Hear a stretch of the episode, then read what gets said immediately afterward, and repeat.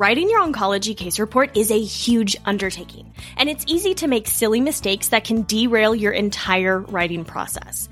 That's why you need my brand new masterclass, the three step framework for a finished case report. In this free masterclass, you'll learn three of the biggest mistakes to avoid when writing your case report, the secrets to actually finishing your case report no matter the patient case you've chosen, and my proven three step framework for starting and finishing your very own oncology case report. Save your seat today at the theoncopt.com slash framework. Again, that's the theoncopt.com slash framework. So, a tried and true formula for assessments is fine and dandy until you come across a patient who doesn't have any impairments, doesn't have any problems yet. So, what the heck do you do then? I actually had a few questions about this since the release of the last episode, and today we're actually going to be covering what the heck do you do in an assessment when a patient doesn't have any problems yet. Let's dive in. Welcome to the OnCo PT podcast, where you'll learn from oncology experts, practitioners, and patients to help you on your journey to become a confident and competent OnCo PT. Here's your host, Elise Decker.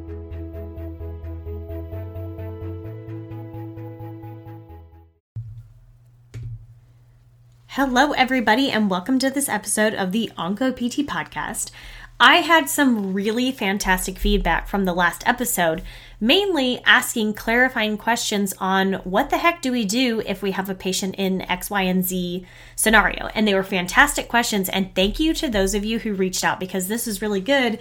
And it got me really thinking about okay, I definitely need to have a follow up on this episode. So if you haven't listened to episode 122 yet, what I covered in that episode was how important assessments are, especially when we're doing evaluations, when we're doing re evaluations, even discharge assessments, and then my tried and true four step formula to creating these star assessments that have frankly served me really well to where I don't have to worry about insurance coming back and saying that they're not going to cover treatment for this patient because frankly I've written a really good assessment. And so I completely talked through that that is, of course, free for you to use, giving that away. So please use this because our patients need this treatment.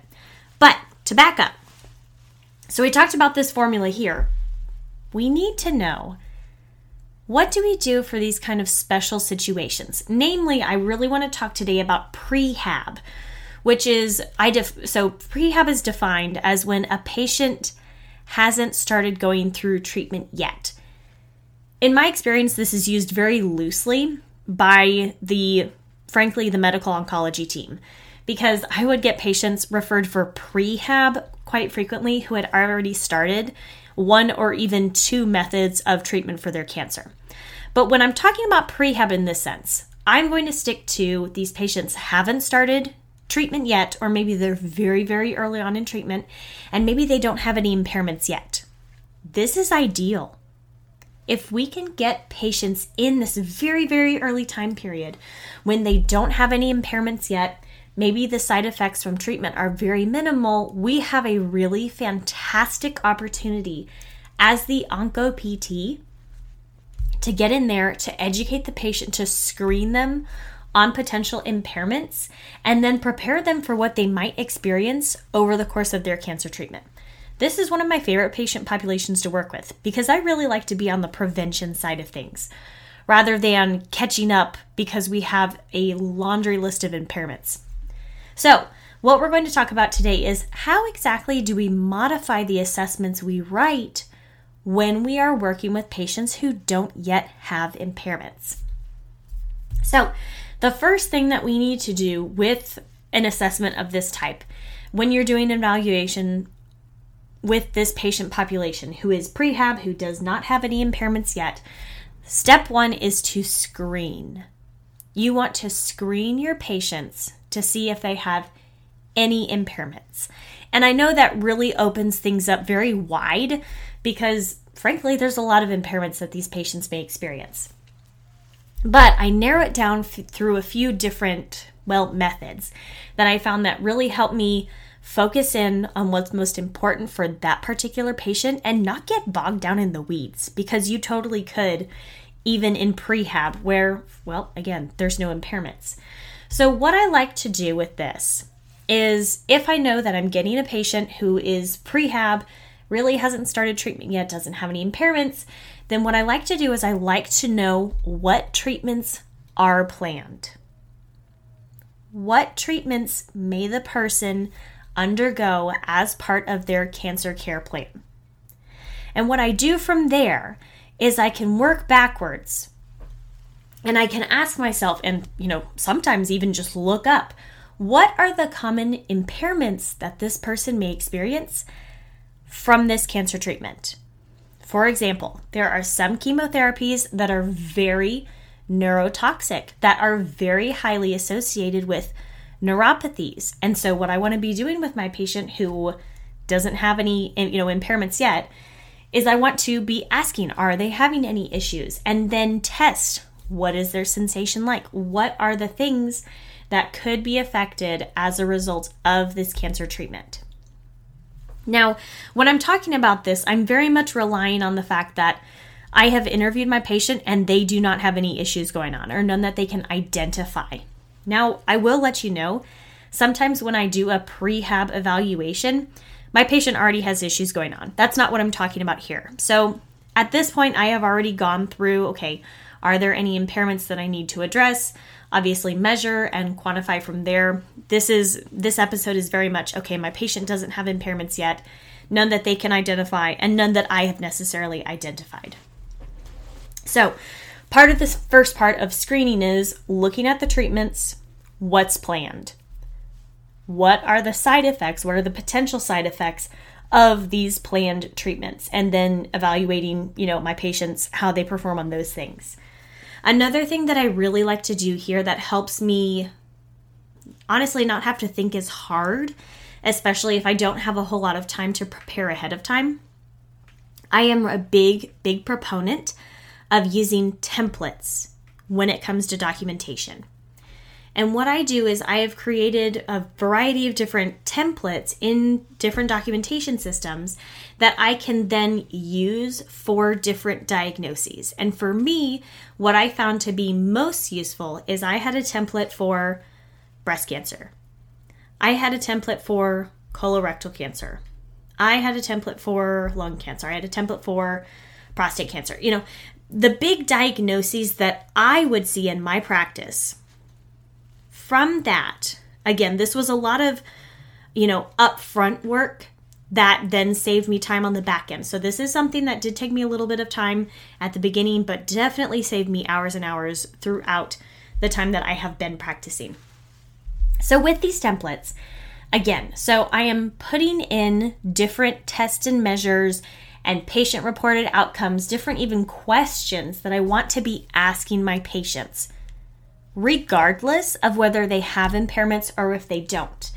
The reason that I love templates so much for even a prehab evaluation where my patient doesn't have problems, these templates are cueing me to look at things that could be potential issues as a result of these impairments that I know that I have seen previously in this patient population who have undergone similar treatments and that I could see could potentially be issues for this patient. Again, big fan of templates. I think they help us just focus on the person in front of us, but then also not forget about some of the important things that, you know, can come up during the course of an evaluation. So, templates can really be helpful for different diagnoses, cueing yourself on, again, common impairments.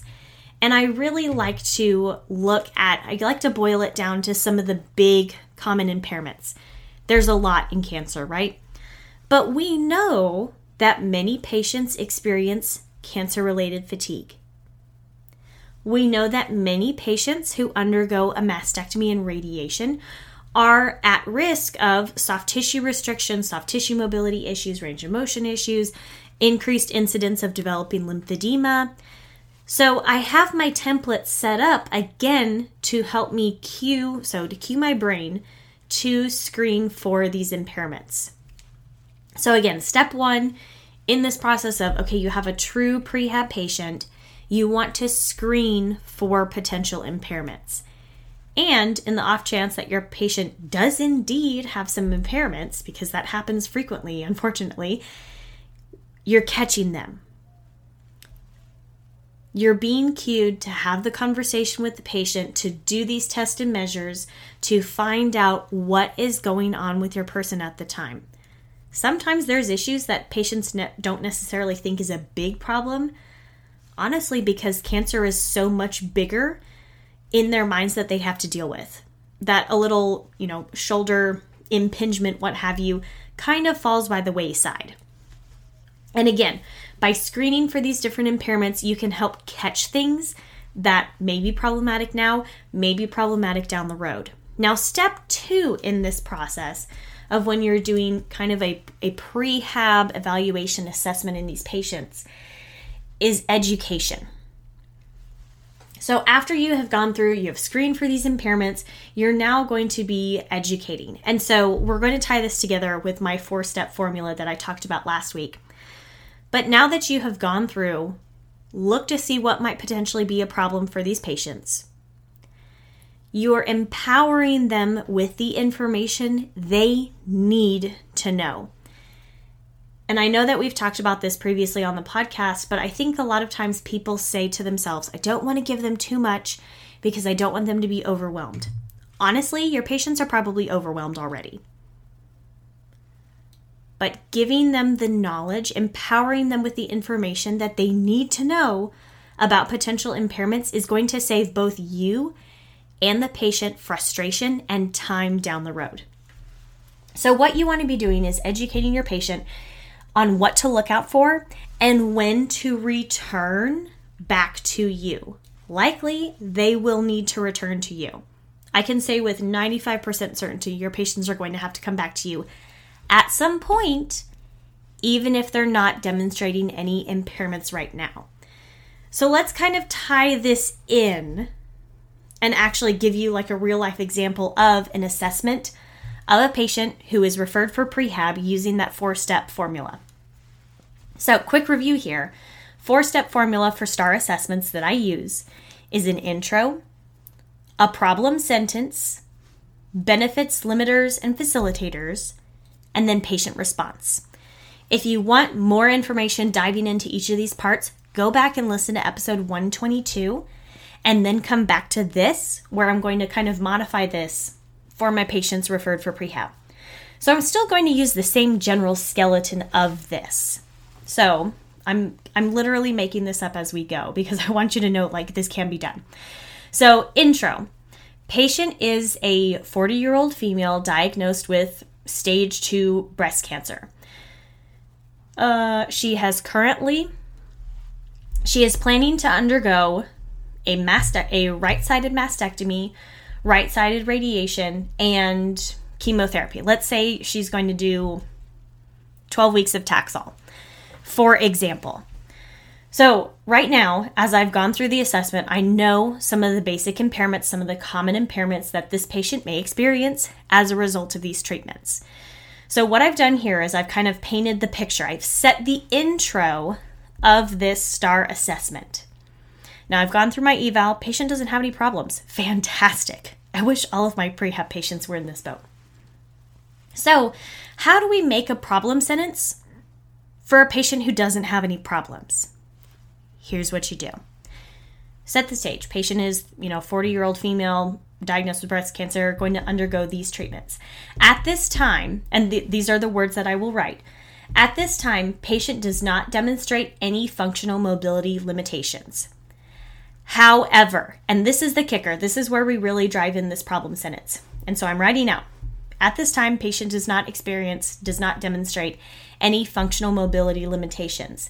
However due to her upcoming mastectomy, radiation treatment, and chemotherapy planned, patient is at risk for developing, and I will list out the impairments that she could experience.